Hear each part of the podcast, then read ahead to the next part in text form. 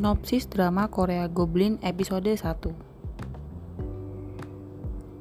Ketika keinginan yang tangguh mendiami hal yang dijamah oleh jiwa-jiwa yang mematikan, mereka menjadi iblis. Mata pisau yang tercoreng dengan darah dari pertempuran yang tak terduga. Dipikat dengan suatu keinginan yang tangguh dan mengembuni dengan darah master. Hanya mempelai wanita dari iblis itu yang mampu menggambar mata pisau tersebut.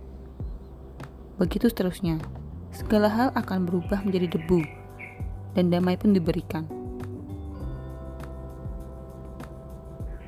Ramalan tersebut, ketika para iblis dikembalikan, mereka datang di dunia ini dan dapat ditemukan di mana-mana.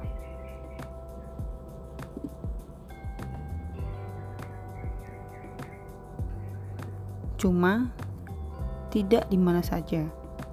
Bahkan sekarang mereka Cerita seorang nenek kepada seorang wanita muda. Wanita itu tertawa geli dan merasa tidak percaya dengan cerita nenek tersebut dan mengejeknya. Wanita tersebut melihat barang-barang yang dijual dan mencoba pita rambut yang dijual oleh nenek. Dan kemudian, wanita tersebut berpamitan pergi. Sang nenek menahan wanita tersebut. Antara hidup dan mati, cobalah buat permohonan dengan keinginan yang tangguh. Pencipta yang memiliki hati lembut akan mengabulkan permintaanmu. Sang nenek memberi pesan.